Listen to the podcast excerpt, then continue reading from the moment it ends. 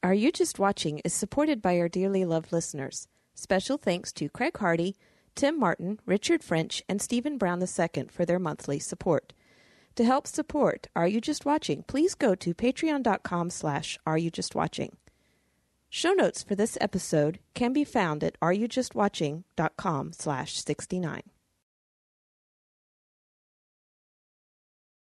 Hey, this is Eve, Eve Franklin. That's right, no fancy intro this time. This topic is just too serious a subject for a musical intro, and to be honest, it's too heavy of an issue to be spoken about with enthusiasm and energy, which is the way I usually do a podcast. Are you just watching episode 69? 13 Reasons Why. Now, I don't know that many of you will have watched this. This is an original series on Netflix, a Netflix original. If you don't have Netflix, you don't have access to it unless somebody pirates it and puts it on YouTube, which I think I actually saw a couple of the episodes on YouTube. I don't know that it's necessary for you to watch it before you listen to this podcast, though. And in my discussions, I will definitely spoil the story. I um, I think that this show, the series, is one that you can only watch if you're prepared to see what you're going to see in it. And if you're not prepared for it, um, you may just want to avoid it entirely. Let me watch it for you, tell you what was the highlights and, and what was the good and the bad, tell you the biblical worldview on what is discussed in this episode, and hopefully that will be enough because I honestly don't recommend it for the normal viewer. Some of the reasons I don't don't recommend it is because it's rated MA, which is for mature audiences only, and typically we don't review that kind of stuff here at Are You Just Watching. Typically, we avoid things that uh, we can't watch ourselves. And the re- main reason why I went ahead and watched this show and decided to uh, do a review on it is because I work with teenage girls at church. I am a life group leader at a Baptist church, and I have high school girls uh, that I, I mentor and teach. And last weekend, in our Sunday school class, or life group, uh, one of the girls happened to mention she spent her spring break watching the show, and that she really, en- I don't know that she re- necessarily said she enjoyed it, but that it was really good. And she recommended it with the caveat that it had some bad things in it. And those bad things are really bad language, sexually explicit scenes, nudity, violence, two rapes, and a suicide, all graphically portrayed.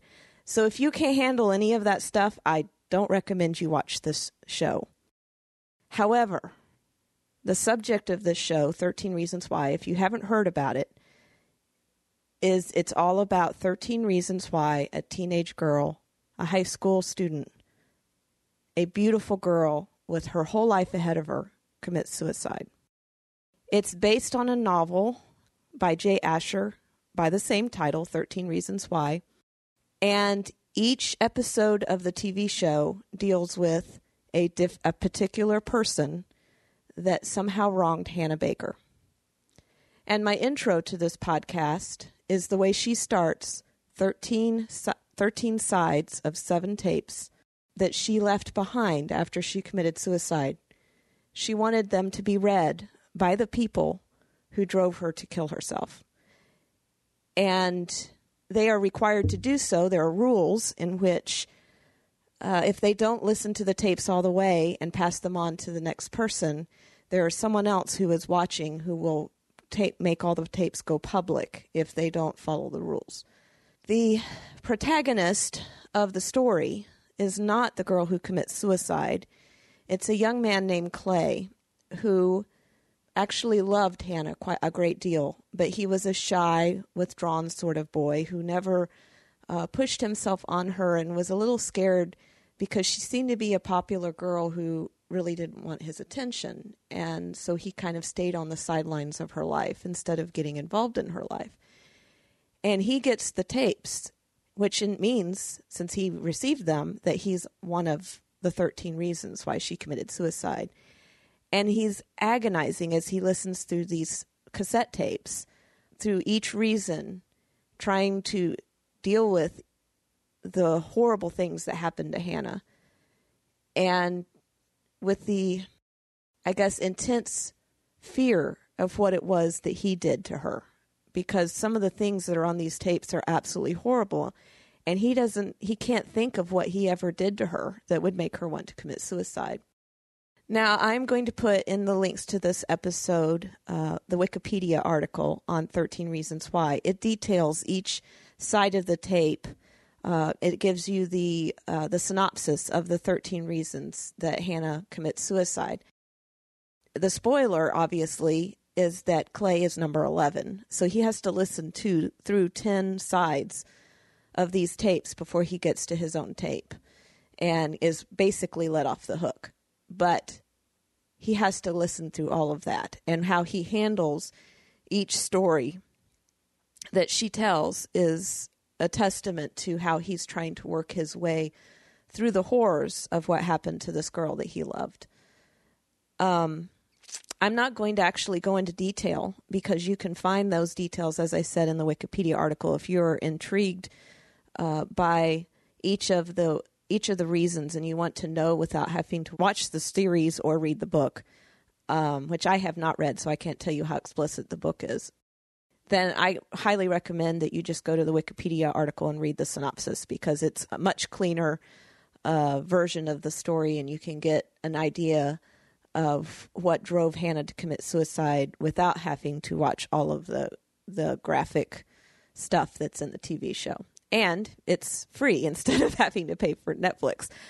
Uh, I'm also going to post pluggedin.com review of 13 Reasons Why. And yes, they do review TV shows as well as movies. We're always talking about their reviews of movies, but they do also review TV shows. And one of the quotes I'm actually going to read from the the end of their review because I think it's uh, highly important to to make this comment before I go into my own in-depth review of the series.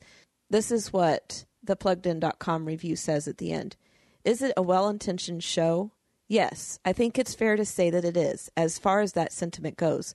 13 Reasons Why encourages viewers to really examine their own lives and how they treat people.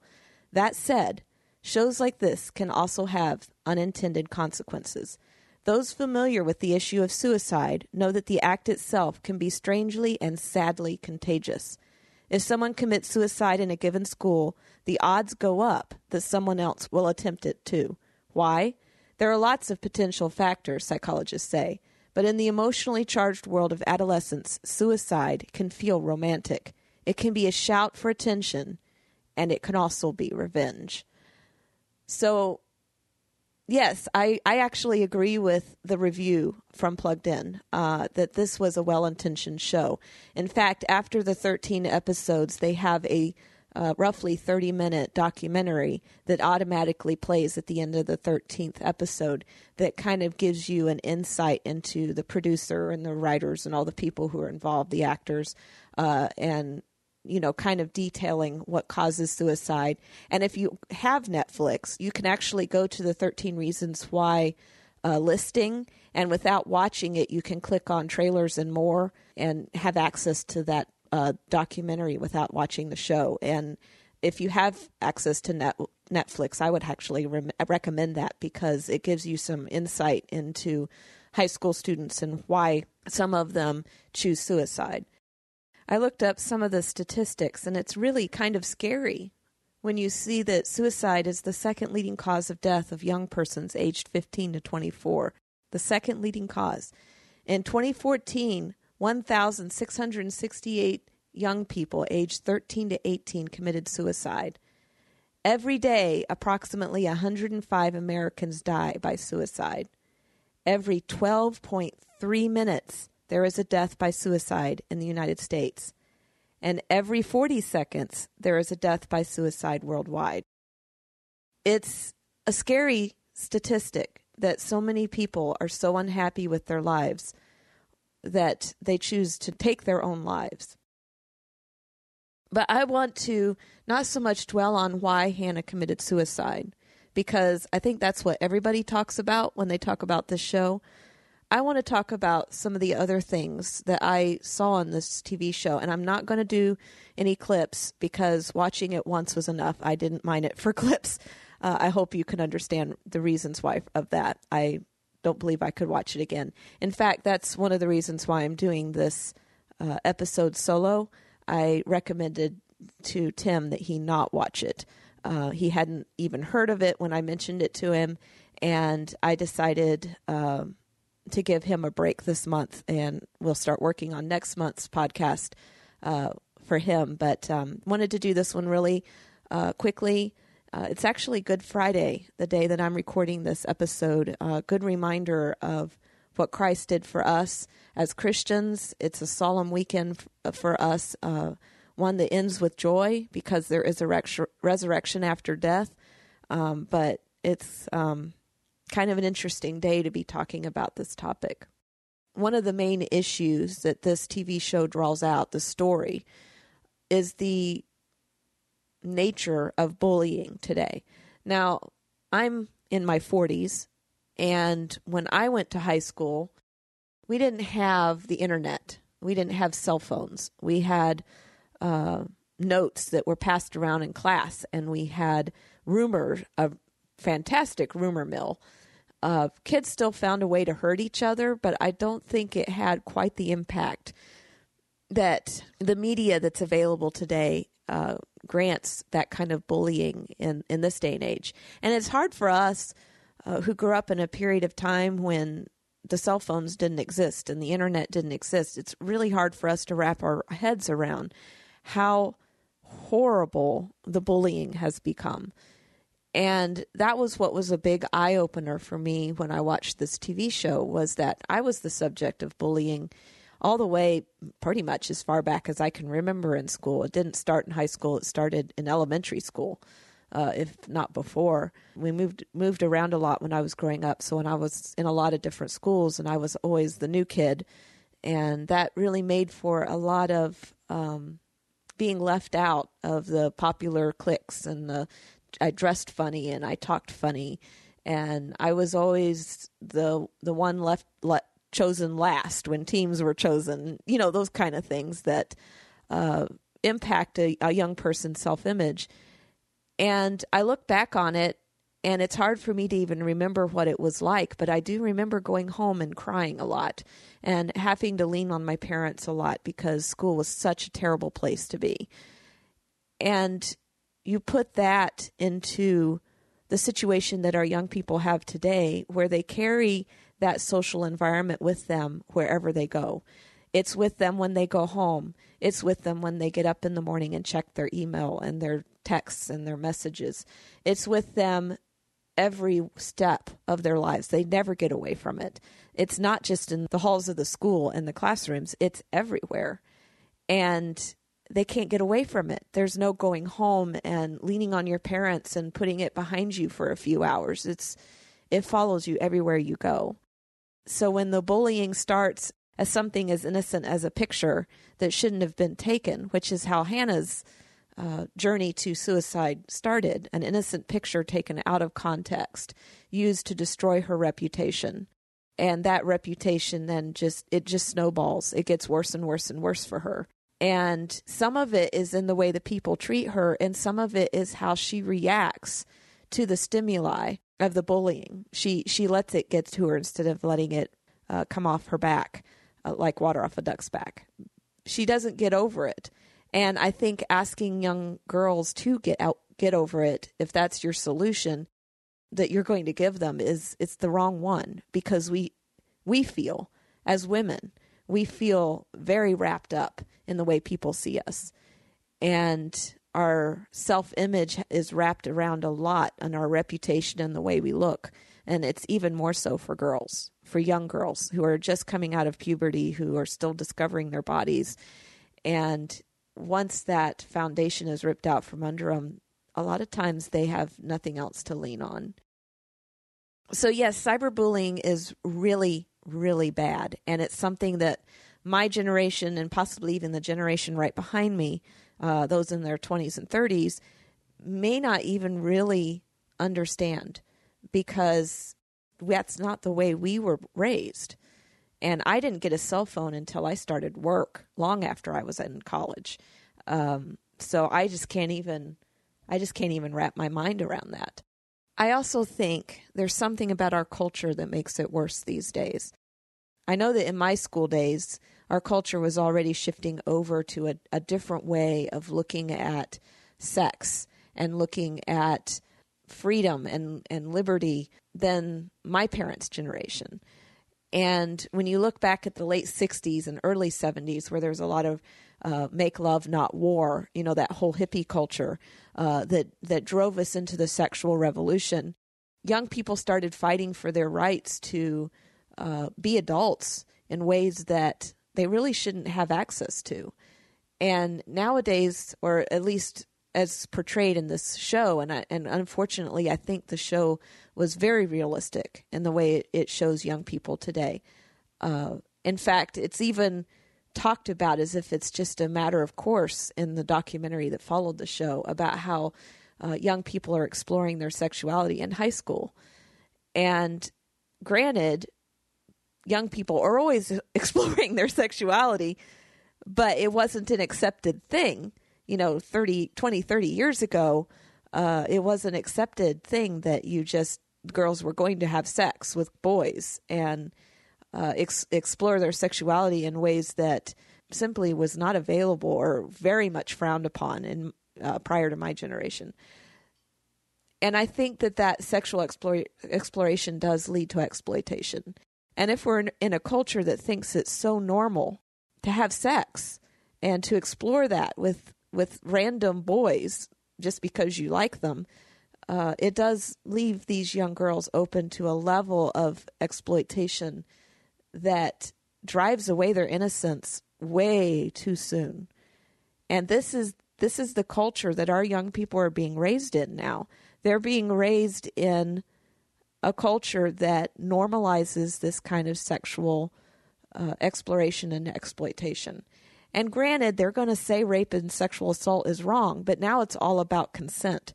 Oh, you got to make sure she means it when she says yes uh, or no. And quite honestly, I don't think they're mature enough. At least our high school students, our 16 to 18 year olds, 15 to 18 year olds, are not mature enough to make those kind of decisions or choices or judgment calls.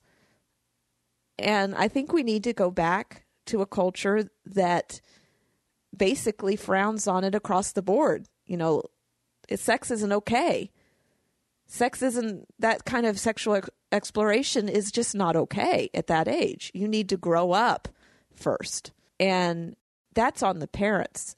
I'm sorry, it's on our culture and it's on our parents that we are allowing kids, that we somehow think it's normal for kids to be uh, distracted um, by sexual matters in school. It just shouldn't even be there. And maybe I'm a prude, but I think a lot of what happened to poor Hannah in the story could have been completely avoided by a culture that frowns on sexual exploration in young people, especially before marriage. Another thing that really comes out in the show is access to drugs and alcohol. There were several characters that spent a lot of time stoned and drinking long before the proper age for doing so, if there isn't even even is a proper age for doing so. And according to our culture, that is 21, and all of the kids in this were under 21. So they shouldn't have been having access to any of this stuff, even from our cultural and legal standpoint. But the number one thing that I want to talk about in this podcast is permissive parenting.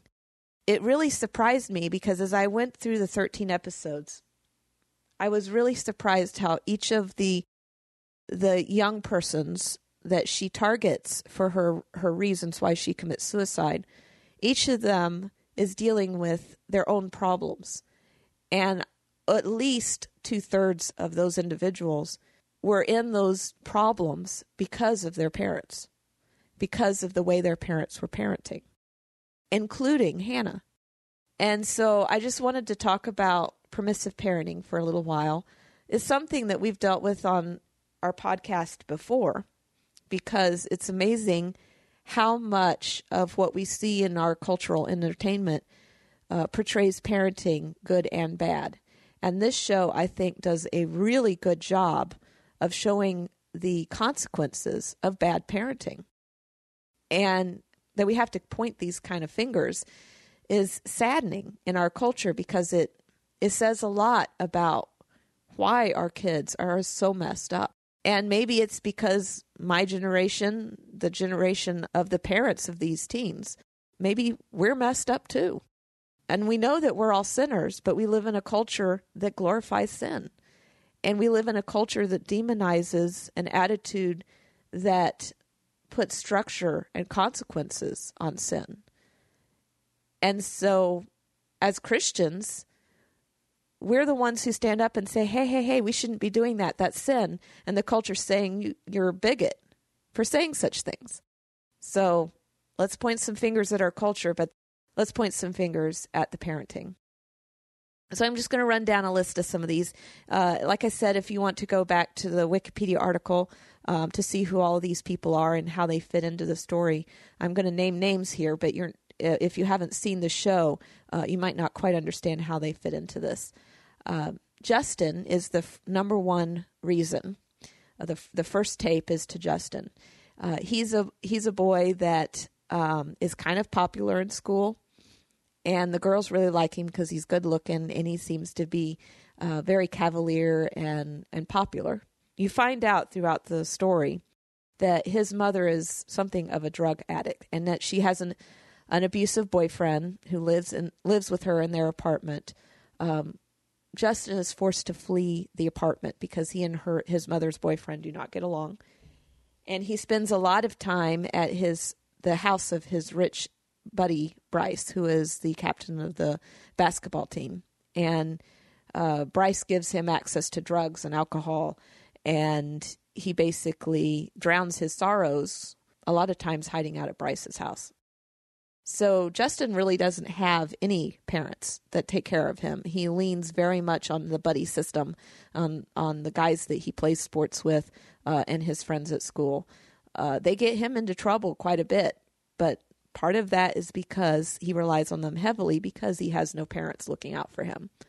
So Justin, the the vast majority of his problems come from the fact that he has no parents taking care of him that even care where he is most of the time. Alex is another uh, individual. He's actually, I believe, number three. Uh, his dad is, you find out further on, is a cop. There's a scene in the series where Alex has uh, kind of kidnapped Clay with a couple of the other boys, and they're trying to scare Clay into staying quiet about the things he's hearing on the tapes. And Alex gets behind the wheel of a car and drives 90 down a straight road which is not way over the speed limit. And he just he just kind of like gets tunnel vision and he just just keeps driving and he's going really fast and all of the boys in the the car telling him to stop and then there is, you know, the cops you know, suddenly come out of nowhere and pull him over and it turns out that it's his dad. And his dad gives him threats and warnings and but then never gives him a ticket, never forces him to uh, deal with the consequences of his actions. He just lets him go. And then on top of that, near the end of the TV show, uh, all of the kids that were on the tapes, the Hannah's parents find a list with all of their names, and so they they're suing the school, and they actually have the lawyers depose all of the kids on the list. And Alex's name is on that list, and so when the court order comes for him to be for his deposition, um, his father tells him that he's going to pull some strings and get him out of it. So here is an instance that uh, his father seems to be a good authority figure, but he doesn't. He draws lines that, and he never enforces them. He never lets there be any consequences for Alex's actions. And Alex, you know, is very respectful. He says yes sir, no sir to his dad, and never has the opportunity to re- really connect with his dad but his dad also never holds him responsible for any of his actions. Now, Courtney uh, is an interesting character because until you until she comes up on the tapes, you don't even see her as uh, being someone who's going to be a problem. She seems to be one of the popular, cheerful, uh, sweet girls that everybody likes at school, and you find out that it's somewhat of a facade. as is as is usually the case for most high school students. They usually build a lot of facades and walls. It turns out that Courtney has uh, two dads. Her dads are gay. She's adopted, and it actually comes out in a discussion between Courtney and Clay later on after her tape comes up that she has serious identity issues because of the way she was raised by gay parents. She doesn't have a mother to turn to for girly things. She has two dads.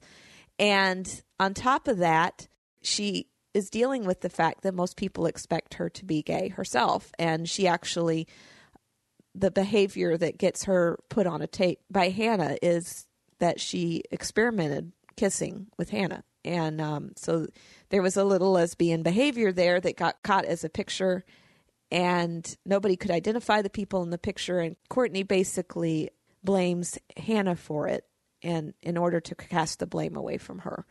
So Courtney has a lot of identity issues because of the way she was raised. And and I've actually seen some interesting articles from people raised in homosexual homes and I don't think it's good for children.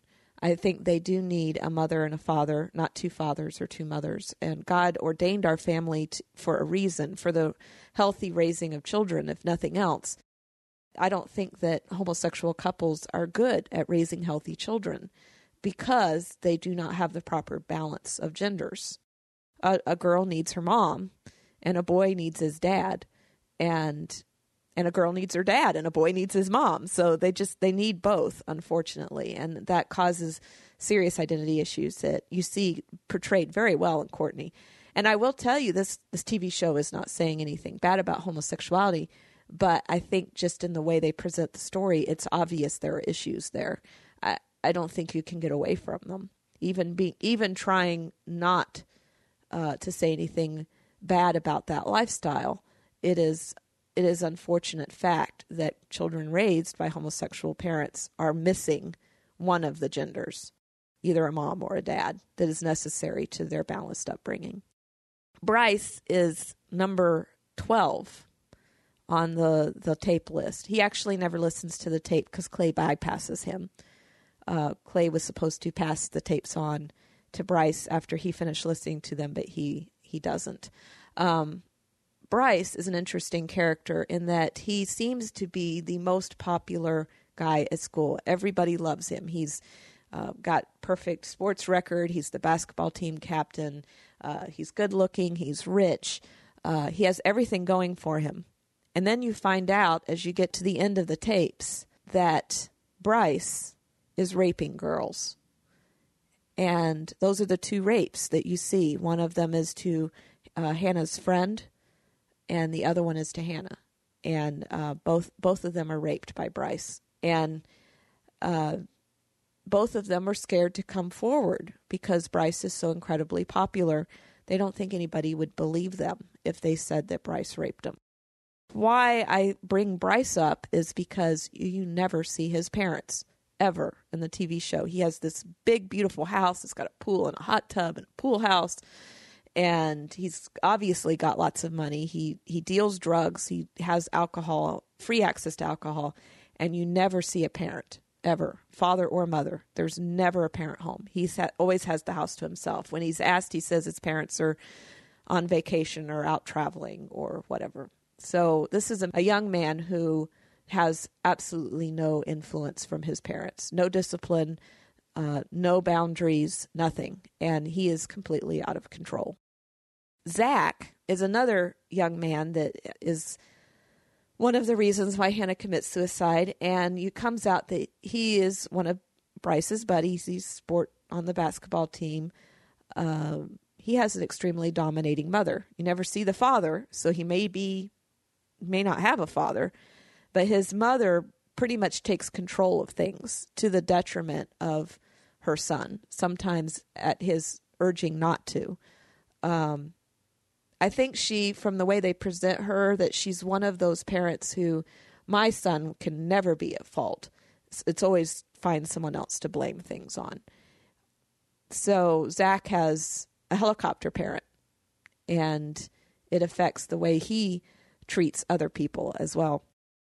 Hannah's parents, now Hannah's the girl that commits suicide, And one of the things that they bring out in the show, even though she doesn't list her parents as one of the reasons why she commits suicide, her parents seem to have a great deal to do with it because the way this story is put together is you see the events that drove her to her suicide sandwiched with the events of what happens after her suicide.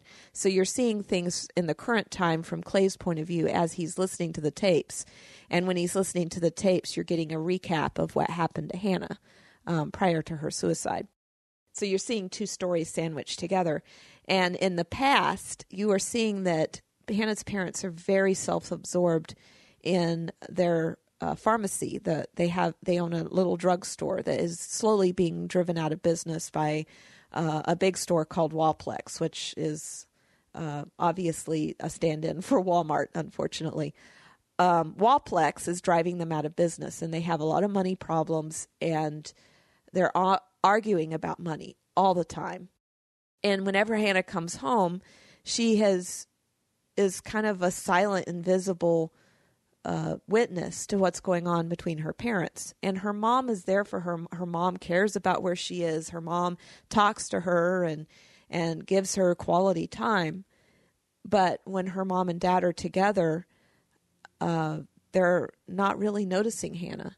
And when Hannah's having issues, having problems, she feels invisible to her parents and she doesn't want to add to their stress and their problems. And so she doesn't share with them what's going on in her life and because of that, they sh- it shows how parents can get so absol- absorbed in what's going on between them in a mar- in their marriage and in their financial lives that they kind of neglect their children.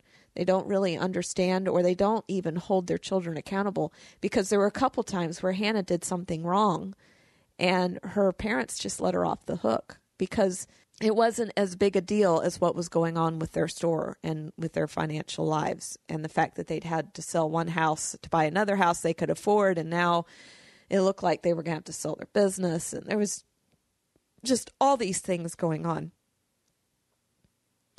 and finally clay's parents now the thing about clay's parents is that of all of the parents portrayed in this tv show i really think that clay's parents are the best um, they notice what's going on. Clay is definitely having issues. They don't know what's causing it. He won't talk to them.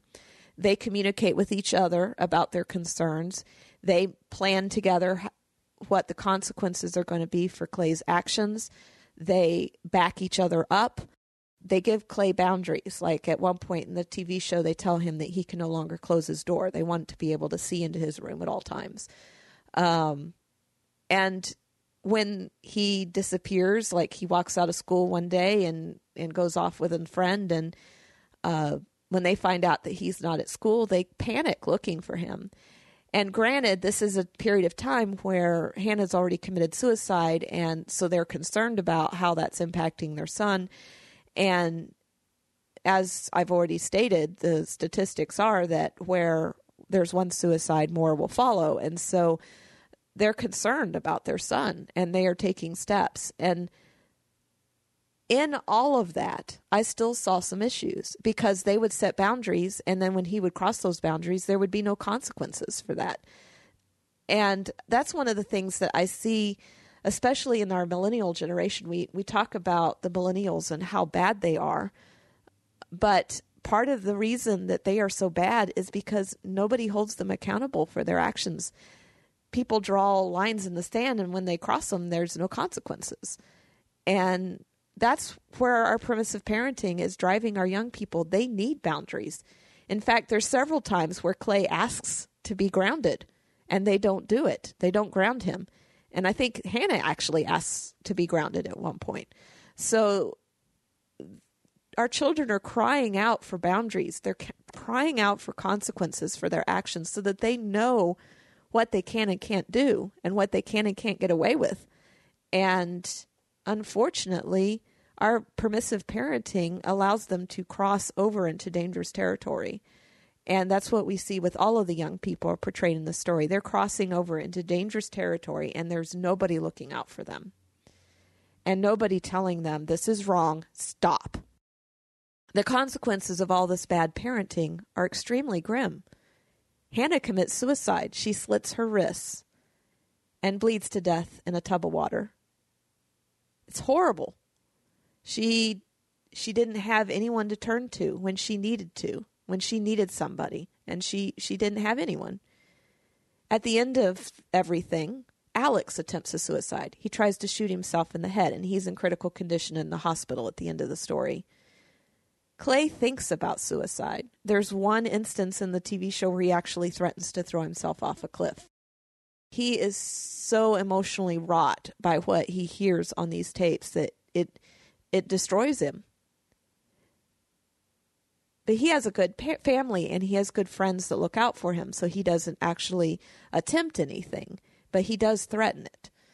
Tyler is the scariest one of all because when they show him at the end of the show, you find out that he's hoarding firearms.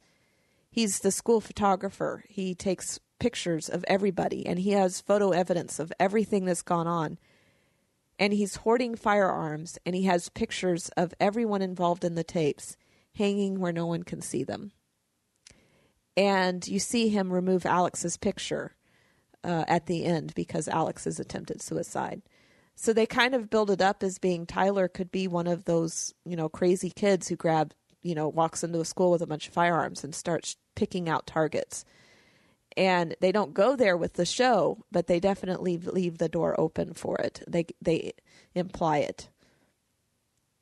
Now, all of that to say that the the this is a a boiling pot of mess all of these kids are being forced to, most of them being forced to find their own boundaries and create their own consequences for their actions because they don't have good parenting at home.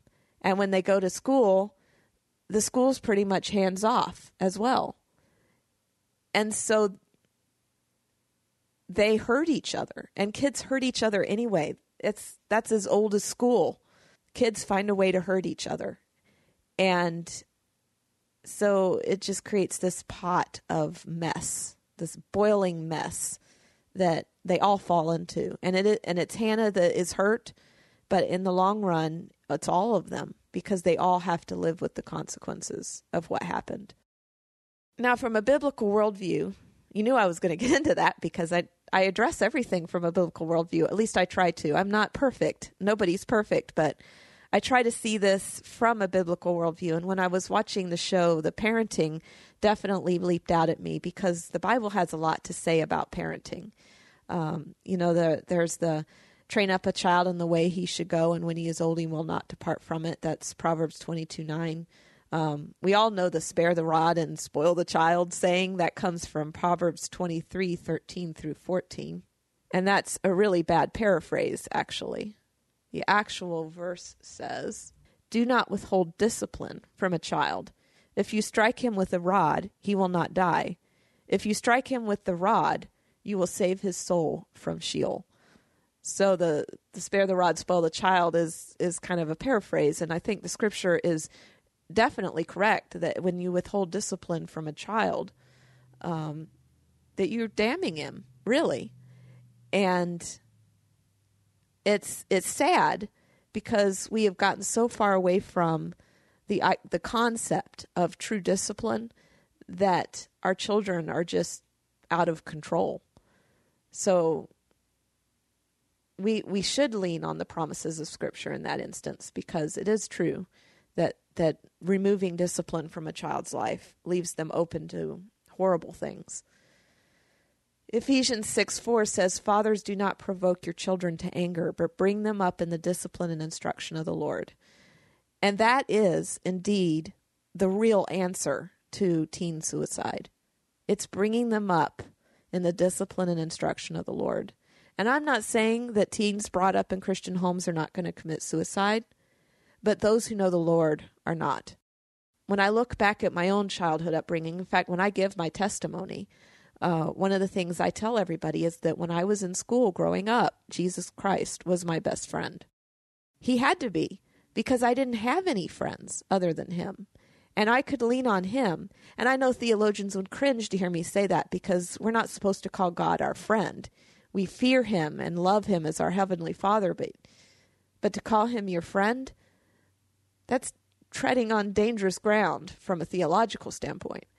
But from a child's viewpoint of God, sometimes that there is that need for a friend that you can trust, for for the friend who gave his life for you and gave you a hope that is beyond the hardships of this life. In Proverbs 24:13 through 14 it says, "My son, eat honey, for it is good, and the drippings of the honeycomb are sweet to your taste. Know that wisdom is such to your soul." Meaning wisdom is like sweet honeycomb to your soul. If you find it, there will be a future and your hope will not be cut off. Um I think that that's kind of what it means to be brought up in the instruction of the Lord, that you have the wisdom that comes to you through Christ and the Holy Spirit, and be and when you know when you have that wisdom in your very soul, then it gives you a future and a hope that your present circumstances are not going to mess up. And I always think about Paul, who had so many things going for him before he became a Christian.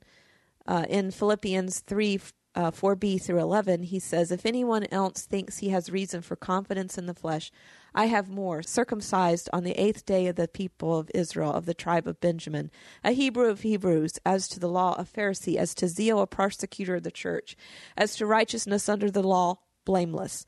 But whatever gain I had, I counted as loss for the sake of Christ. Indeed, I count everything as loss because of the surpassing worth of knowing Jesus Christ my Lord for his sake, I have suffered the loss of all things and count them as rubbish, in order that I may gain Christ and be found in him, not having a righteousness of my own that comes from the law, but that which comes through faith in Christ, the righteousness from God that depends on faith, that I may know him in the power of his resurrection and may share his sufferings, becoming like him in, his death, that by any means possible I may attain the resurrection from the dead. And you're like, why does that have to do with teen suicide?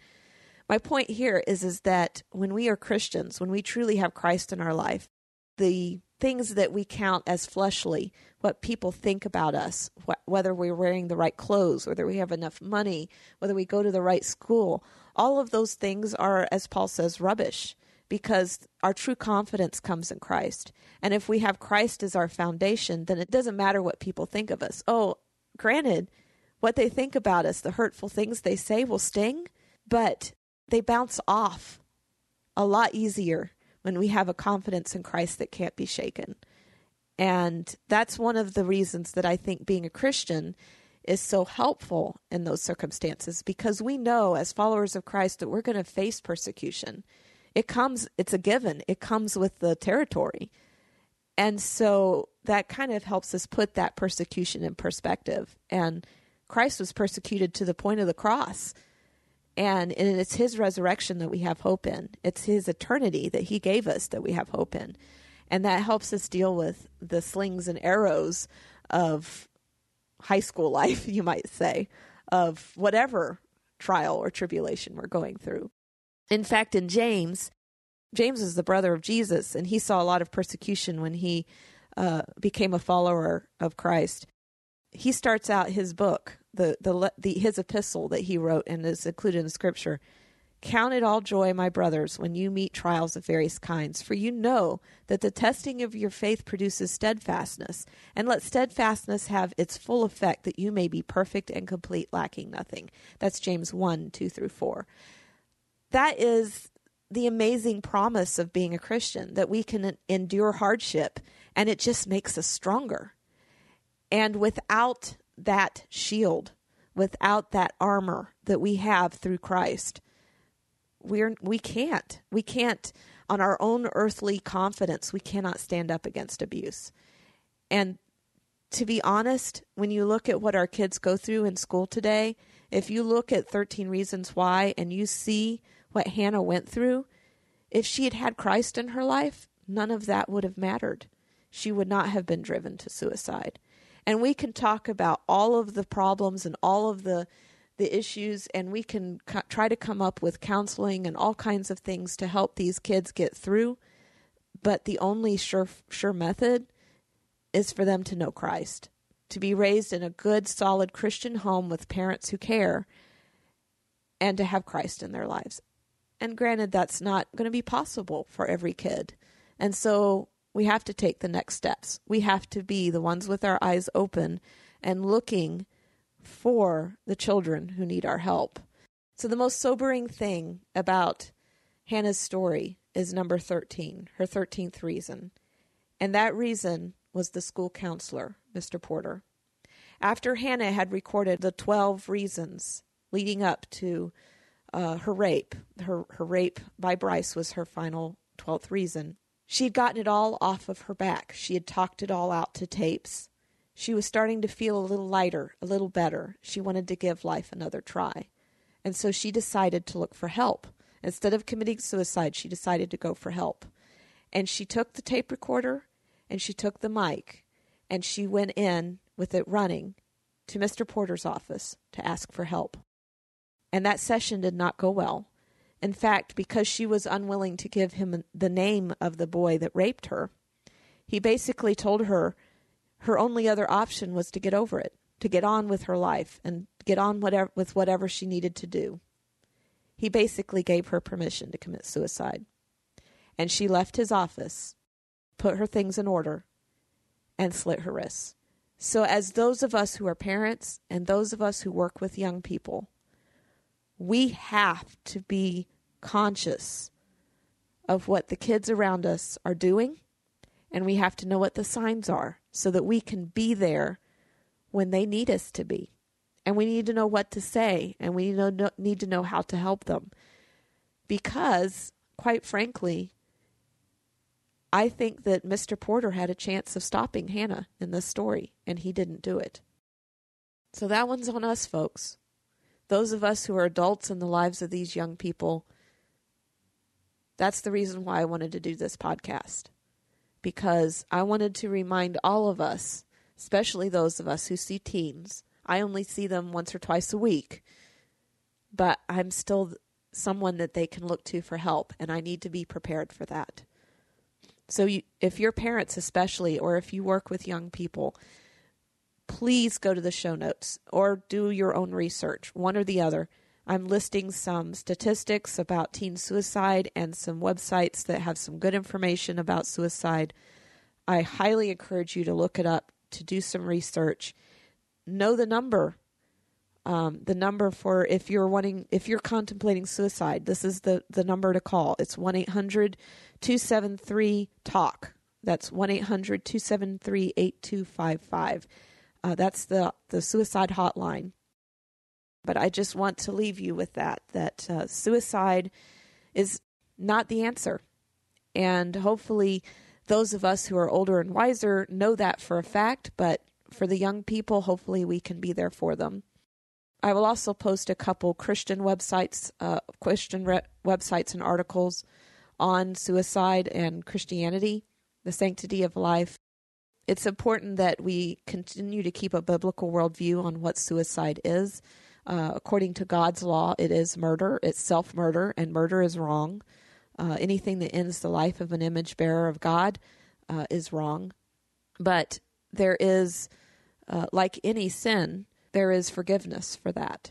And so I pray that you will take some time, do some research, look up uh, the articles that I have listed, but also do your own research and find out more about teen suicide. This this watching this show, even as graphic as it was, and it's usually something that I don't put myself through, but because my teen girls are watching it, I wanted to see what it was about, and I wanted to expose myself to what they're seeing and they're living with because the vast majority of the girls I work with go to public school. This is the environment that they're in. And I need to know that so that I can help them, that I can be there to help them. If you would like to uh, comment on this show or on my review of this show, uh, definitely go to our show notes, which are at areyoujustwatching.com slash 69. Uh, you can call us and leave a voicemail at 903-231-2221. You can email feedback at areyoujustwatching.com. I do encourage you to join our Facebook discussion group. It uh, you do have to ask to join. It is a private group, but uh, you can get the link from our show notes, or you can go to Facebook and look up Are You Just Watching and look for a group. you will be invited in if you ask to join. It's just a technicality to keep it private. Please subscribe, rate, and review us in iTunes. Uh, you can follow me on Twitter at e at e franklin, and Tim is at Rencheple, which is R E N C H E P L E. Once again, I do ask that you consider supporting us on Patreon just to keep this podcast going. And I thank you so much for your kind listening, uh, especially on this topic. I hope that this has been a valuable episode and that you will come back and listen to our more upbeat episodes to come. This is Eve Franklin. Thank you so much for listening.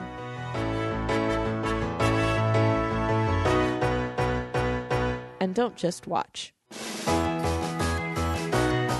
Are You Just Watching is a proud member of the Noodle Mix Network at noodle.mx.